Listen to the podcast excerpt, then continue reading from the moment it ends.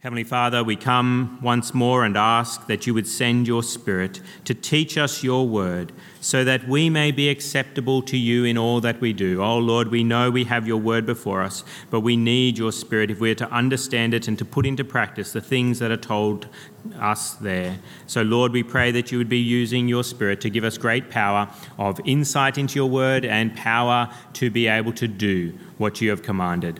And we pray this in Christ's name. Amen.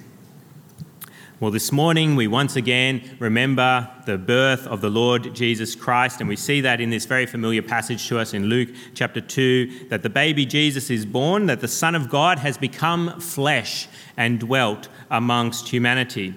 And we also see that on that day, when that, that night when Jesus was born, that some shepherds had a very peculiar experience, something that wasn't ordinary for them. An angel appeared to the shepherds and declared what had happened. And we see that in verse 8 and 9 of the passage we just read, that there were shepherds living out in the fields nearby, keeping watch over their flocks at night. And an angel of the Lord appeared to them, and the glory of the Lord shone around them, and they were terrified. And so, what did the angel have to tell them? Well, he said, Do not be afraid in verse 10. I bring you good news of great joy that will be for all the people. He's got good news. He's got the gospel message. And what is the gospel message that gives joy? Well, it's that a Savior has been born. And who is this Savior? He is Christ the Lord. He is the Messiah, the person that the Jews were hungering for to come and rescue them from all their troubles, that this Messiah has been born. Now, what should be our response to this first Christmas? How should we respond? Well, there's many responses that people can have towards Christmas, but I think the angels set us a wonderful example of how we can respond to the birth of Christ the Lord. And what is that response? Well, we see it in verse verse. Uh, Verse 13. Verse 13 suddenly a great company of the heavenly host appeared with the angels. So we've got more angels there, and they praise God and say, Glory to God in the highest. What is the response of the angels? Well, it's to give glory, to praise God and give him glory in the highest. And this is a common thing that angels do, and we saw that in the passage we heard before from Isaiah chapter 6, where the seraphs are in heaven itself and crying out, Holy, holy, holy, Lord God Almighty. They're there glorifying God in heaven, and now they're glorifying God here on earth on that first Christmas. But what does it mean to give glory to God? What does it mean to give glory to someone? Well, generally speaking, we understand that if we're going to glorify someone, we want to give them honor, that we think honorable thoughts about someone, and that we then make that person known to others. The attributes of that person that we have come to know and to honor in our minds, we then want to make that known to others in some way.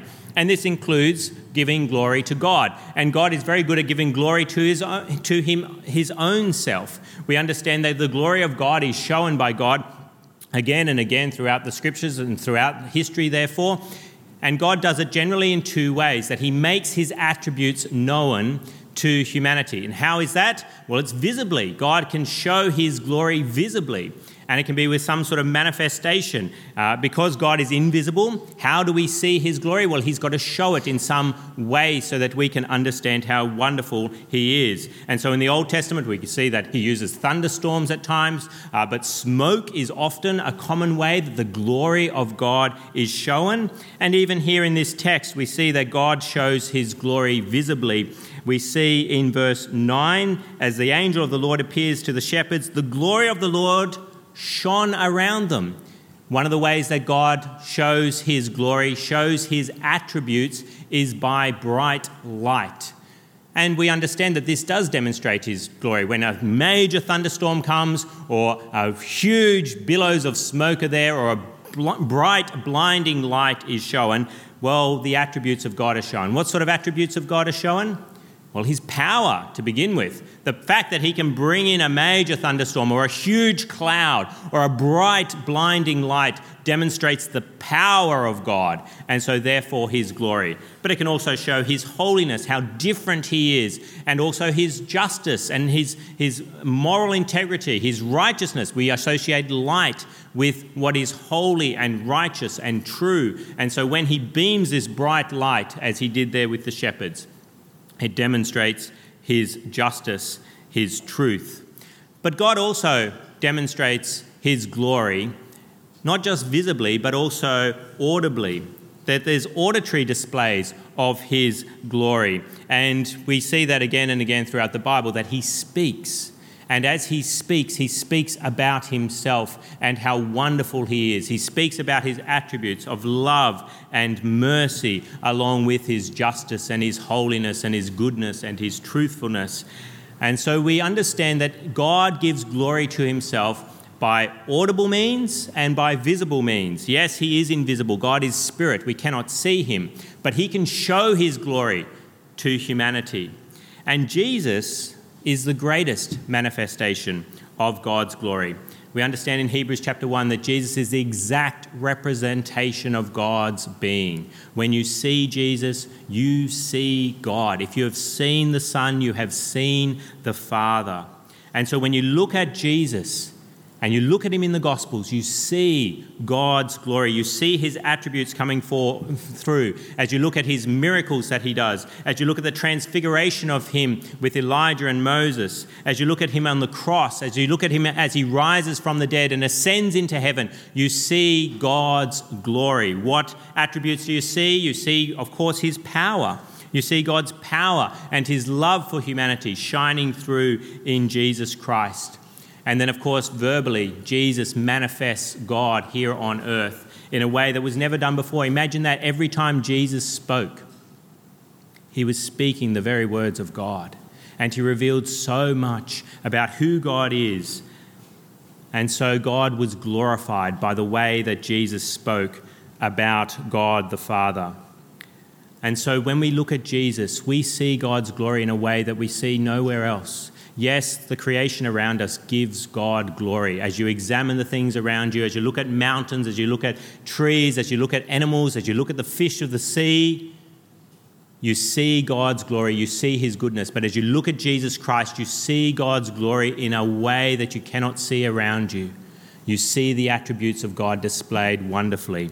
And the angels here remind us that we don't just see God's glory in Jesus Christ by his death and his resurrection and his ascension, things that we like to make much of. They see his glory in this little babe in a manger. They come and they speak about the glory of God being shown as this baby has been born. That's what they do in verse 14 Glory to God in the highest, and on earth peace to men on whom his favor rests. How do we see God's glory when Jesus is just a baby? Surely this is a bit insignificant. Let's focus on his death. Let's focus on his resurrection, not his birth. Why would we come on Christmas Day? What can we see of God's glory? What can we see of God's attributes in this little baby in a manger? Well, we can see many of God's attributes. Just consider the wisdom of God and the power of God in the fact that the Son of God has taken on human flesh. Can you even begin to imagine how, how a, a little baby is formed, let alone the Son of God taking, adding to himself human flesh? Can you begin to think of how that happens? God's wisdom is far greater than our wisdom, and his power in actually making it happen. Can any of us create another human ourselves in a laboratory? No, we can't. But God can create a human that is the Son of God. Yes, He doesn't create him in his divinity, but He adds this humanity to His Son. And then, of course, consider the grace and mercy and love of God in being willing to do it. Imagine you are the Son of God, and then you come and you take on creaturely flesh. You lower yourself to that extreme. That is what God has done for us. So we see his love and his mercy and his grace being poured out, being shown there in the baby that is there in the manger. And so we too can glorify God as well.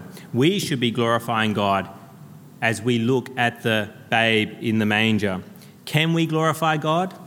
Yes, we can. Angels can glorify him, God can glorify himself, but we too, as humans, we should be giving glory to God. We should be honoring God. And the shepherds demonstrate that we can do it as well. The angels glorified God, and then what do we see the shepherds doing in verse 20? The shepherds returned, glorifying and praising God for all the things they had heard and seen, which were just as they had been told. The shepherds were able to glorify God, and we too should be glorifying God as well. How can we glorify God? Well, we can do it the way that the Lord does it himself. We can do it verbally. We can think highly of the Lord's attributes and then speak about those attributes and even sing to God like we've done this morning. We can praise him in song like the angels did so many years ago. And of course, we can give glory to God by the way that we live. We can visibly show the glory of God the Lord Jesus in John chapter 15, verse 8 says, This is to my Father's glory that you bear much fruit, showing yourselves to be my disciples. Every time we follow God's laws, we are giving God glory. When we bear fruit, we are honoring Him. We're showing that this is a God worth serving. Why do I live a strange life in comparison to the world? It is because I am showing God's glory and how wonderful He is. But sadly, giving God glory is not the response of lots of people, most people, we could even say, to Christ's birth. Even at Christmas, even at Christmas, people aren't giving glory to God. Yes, they may celebrate Christmas, but they celebrate it by giving glory to other humans by giving family, friends gifts and food rather than giving to the Lord, giving glory to Him as they should. And some are simply indifferent. They do not glorify God at all at Christmas. They go to the movies instead. A friend of mine does that every year, goes to the movies. It's nice and quiet at the cinema, apparently, at Christmas. And that's how he behaves on Christmas Day. And at worst, people belittle and attack the incarnation of Christ and certainly do not glorify him they try to bring dishonor upon him, not honor him at all. And some will tip the hat to God at Christmas, but you wouldn't say that they really glorify him, that they're seeking to honor him. So, what is your response this morning? Are you going to glorify God as you're confronted with the news of the Saviour's birth, the good news that a Saviour has come to die in our place at the cross? Are you going to glorify Him? You may say, I still don't get it. How do you glorify God? I don't quite understand what it means to glorify God. Well, I think we all know what it is to glorify someone. We all know what it is to glorify someone. Just think of teenagers and their high opinion of some pop artist and then how they behave as a result of their high opinion of that music artist. What do they do? What does a teenager do? Well, they glorify the pop artist by listening to everything the singer says. They have all the music. They'll buy anything, even the old early stuff that's not too good. They'll buy that and they'll put it on repeat. They'll listen again and again and again. They don't really have time for anybody else. They just listen to that one pop artist. And of course, they listen to everything that pop artist will say. They watch all the documentaries. They follow the person on Twitter or on Facebook and want to know what that person has to say about everything. Listen to interviews and read books written by that pop artist. Even if they're not particularly good as an author of books, they may be better at writing songs, they still want to hear everything that is said by that person. And they're glorifying that person as they do that and they glorify the person by trying to be in, pre- in the presence of that celebrity. They attend concerts, they buy backstage passes in the hope that they might get to meet the celebrity. And they hang around people that the celebrity might be near, or even apparently people do this, I didn't realize, but they hang around the doors that go into the concert areas just so that if the, the pop artist comes out, they may have a glimpse and they may get some sort of contact with the pop artist that they love and they want to glorify. And of course, they glorify their hero by speaking. They write fan mail, or these days, I guess you tweet towards that person, you, you uh, send it towards that person and on Twitter in some way, or if they ever get contact with their hero, what do they do? They gush in the presence. Oh, I love you. You're so wonderful. I, I listen to all your songs. And then they don't just speak to the person if they get a chance, they speak to others. They say, Have you listened to this person? They're so wonderful. They're, there's their insight into human life that comes out in their lyrics. It's, it's, it's, it's something that's incredible. You should be listening to. And so they speak about the person that they love, and that's a glorifying of their hero.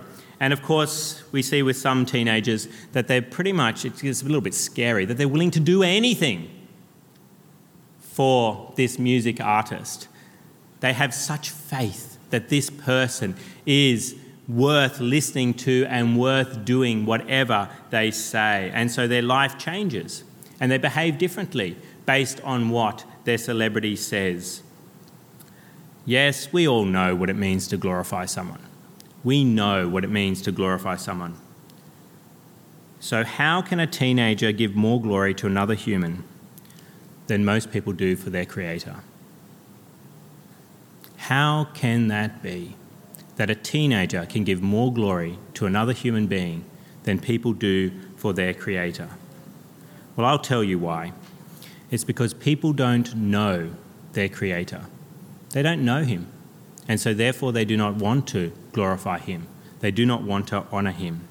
Think of teenagers in Australia, and they have maybe, let's say, an Australian music artist. And the teenagers here go nuts for that Australian music artist. But then there's teenagers on the other side of the world who wouldn't dream of glorifying that person. Now, why is that? Well, there's many reasons, but probably the biggest reason is because they don't know anything about this music artist. And so, of course, they aren't glorifying the music artist as may be done by thousands of teenagers in Australia. And it's the same with us and God. It's a lack of knowledge that causes us not to glorify God. Why do the angels glorify God here in this passage? Because they know God. And so, of course, they can't help but give glory to God. Whereas sinful humans, we live in ignorance of God. We live in ignorance of who He is, His wonderful attributes. We live in ignorance of them. And even when they hear of them, when humans hear of how God is a God of love and justice and mercy and goodness and truth, and that is infinite, eternal, and unchangeable, they resist such knowledge. They don't want to know. I remember a conversation I had with a family member one Christmas Eve as we are waiting for one of those 11 o'clock services, which you go to when you're a young adult, I think, and can actually stay up. Because I can't dream of, well, I imagine if we wanted to have an 11 o'clock service here at Drummoyne Baptist, um, you might have to get one of the other elders to do it. Uh, I don't stay up that late. Uh, it's, uh, so I was staying up late, getting sidetracked there. I was staying up late for one of those services, and I was speaking to another family member, and I was speaking about the Lord Jesus and why he came. And this family member said, Look, Joel, I just don't want to think about it. I just don't want to think about it. There's a resistance that's there to knowledge of God, and therefore people don't glorify Him because they don't know Him and they don't want to know Him. Why do we resist knowledge? Well, as sinful humans, we'd much rather glorify anything other than God. We'd rather glorify ourselves or another human being, like the teenagers love to do, or uh, we, I've apparently with sport. I'm not much of a sport person. Well, I'm not a sport person at all. But in Australia, people would love to glorify their sporting heroes. And we'd much rather do that than glorify God Himself. Or they glorify a house or a car or even a piece of clay that is shaped in an idol of some form, rather than glorify the God who is love and peace and justice and mercy and goodness and truth. And so, if we are to glorify God, if you're not glorifying God, the reason is you need to find out about God. You need to find out who He is. And if you really consider God, if you really consider who He is, you won't be able to help glorifying Him. You will do what teenagers do for their favourite musicians. You'll glorify God by listening to his Spirit all the time as revealed in the Scriptures. You'll put the Bible on repeat, like a teenager puts an album of their favourite music artist on repeat. They'll listen to other music, but they come back to that one again and again and again and again. And that's what we do if we understand who God is and we want to glorify Him, we will just keep coming back to the Bible. I read many books, but there's one book that I read every day that I listen to again and again and again, and it's because I know something of God and I want to glorify Him by listening to Him. Like the teenager, we'll want to be in God's presence. We'll want to be where He's especially present. We'll want to be at church. We'll desire to be with Him. We'll go where God's fans are, just like the teenager goes where the fans of their celebrity are. We'll glorify God by praising Him in prayer and song. Think of that teenager just gushing forth glory to their hero. That's what we'll be if we understand who God is. We will gush to Him in prayer and song. And of course, we'll tell others about how fantastic our God is. And we will trust Him completely and be willing to do anything for Him, even die for Him, because we know who He is. Now, how do I know that if you know something of God, you will glorify Him? Well, the Bible tells you so. History tells you so. As people find out about God, they can't help but glorify Him. And I tell you so. I can testify that if you know God even just a little bit, and I, I only know a small amount about God in comparison to how he, the fact that God is infinite, I only know a small amount.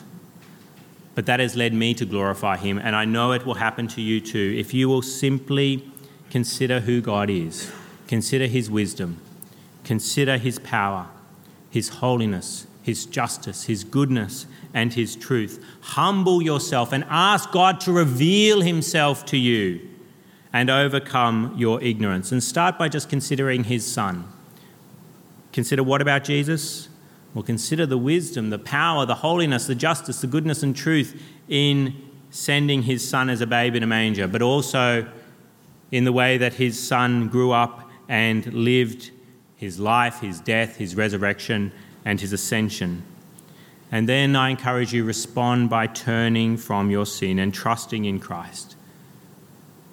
If you want to really give God glory, start trusting in him. Faith in him gives him glory. Just like a teenager trusting in their hero gives that hero glory. And children, start now. Start while you're young, learning about God so that you spend a life glorifying Him. Now, you may say this morning, Oh, I already do glorify God. That's great. But won't you go even further? How far should we go in glorifying God? Well, what did the angels say in verse 14? Glory to God in the highest. In the highest. What did they mean by in the highest? Well, there's different understandings of what they meant there. May mean the highest heavens, we understand that there's basically three heavens. The word heaven is used in different ways. Firstly, you've got the heaven, you've got the sky just above you. Then you've got the outer heaven, which is where the stars and the moon and the sun are. And then you've got heaven itself, where God is, especially. And so they may be saying, Praise God in the highest heaven. It may be that he's saying, In the highest, amongst the highest beings, that angels who are greater than man should praise God, or amongst the Trinity, Father, Son, and Holy Spirit, there is no greater being than God Himself. And so praise Him, glorify Him in the highest. Or maybe it's saying glorify Him in the highest of attributes. Consider the great attributes of God, of His love and His justice and His goodness. Or maybe it's in the highest ways, which I think is a better application for us this morning as we come to consider how we should give God glory. In the highest ways, with increasing great, greater and greater acts of obedience towards God, maybe in the highest quantity. It's interesting how there's one angel there with the glory of the Lord, and then there's many. Shouldn't we want many, many, many, many people giving glory to God? So, in the highest means with the highest quantities, the highest number of voices, with much praise, much obedience from us, that we don't just glorify God once, but we glorify Him again and again and again. Maybe it means in the highest emotions, the emotion of joy. See, glorifying God is not a tiresome, boring task. Do you think the angels were bored out of their brains as they gave glory to God there so many years ago? Do you think the shepherds were bored as they praised God and gave him glory? No, they were joyful as they had understood something about God and therefore gave him honor. So, how can we be motivated to give glory to God in the highest, the highest of ways, the highest quantity of glory, and the highest emotions? Well, we need to find out more and more. See, we still see God darkly. Even if you've had some glimpse of who God is, we still don't see Him fully. So we should hunger to see God more and more, and therefore we will glorify Him highly as we should. So, won't you read the Bible and learn more about your God? Read the Bible, hear the Bible explained, have conversations with others about God so that you're learning more and more. The teenager who's obsessed with their pop idol, and it is an idol in many senses for them, that they're worshipping that person, they find out more and more and they become obsessed as they find out more and more. Their glory goes to higher and higher levels. That's how we should be. We should want to find out more and more about God, and therefore it will be natural for us to want to be where He is more and more, to be amongst His fans, to be amongst His people. We'll have even greater levels of fan speech as we find out more and more about Him in prayer and singing. We'll have greater and more, uh, more and more conversations about Him to others. We'll be telling them, and of course, we'll trust Him more and more implicitly and be willing to do what He says as we find out more and more about Him. And you know what will happen if you do that? If you give God more and more glory? well, you'll be filled with higher and higher levels of joy. Remember, glorifying God is not a tiresome, boring task. The angels tell us that, the shepherds tell us that from so many years ago. The pleasure of glorifying God is greater than any pleasure a teenager can ever have about some other human being. Why is that? Well, we give glory to an infinitely greater being than they give to another human. All celebrities have their weaknesses. They're sinful humans just like the rest of us, and they make mistakes and they do dumb things. Jill and I were watching an interview with an actress that we particularly liked the other night, and she was having to give rapid responses to questions. And the first response out of her mouth was something that I just couldn't believe she said, let alone while it was being recorded. And I just thought, there goes my estimation of that actress to such a level. I mean, you think in the movies that they're very clever people, but their lines are all scripted in the movies. When they're actually in real life, they've got to come up with things out of their own head. And you find out what really makes them tick. And so they disappoint us. And so the joy that you have about that person goes down. Whereas God never disappoints. The more you learn about him, the more wonderful you see he actually is. You saw him darkly before, now you see him in greater and greater depths. And so, of course, the pleasure increases as you understand him more, as your knowledge increases. And yes, there's a sorrow in glorifying God. Sometimes the things that we do when we glorify God are very painful. And look at Jesus on the cross. It wasn't a pleasant experience for him to go through. But he was glorifying God. And I'm sure there was a joy that he had deep down under all that pain, that he was serving the Father and giving the Father honor, and that the Father was pleased with him, even as he was going through such pain. And that's the case for us too. Yes, there's a pain associated with glorifying God in many respects but there's a deep underlying joy because we know how wonderful our God is. So let's not allow teenagers with their pop music put us to shame in the way that they glorify another human being. May we at Drummoyne Baptist be people who glorify our Creator more than any teenager glorifies a celebrity. And may we have even greater joy than any teenager has about another human being. Let's come to God in prayer. Let's speak with Him. Heavenly Father, we praise and glorify you as the God who has revealed yourself in Christ Jesus. And you revealed that you are infinite, eternal, and unchangeable in your being wisdom, power, holiness, justice, goodness, and truth. Oh Lord, we ask that you would forgive us for not glorifying you as we should. And we ask for your help that we would know you better.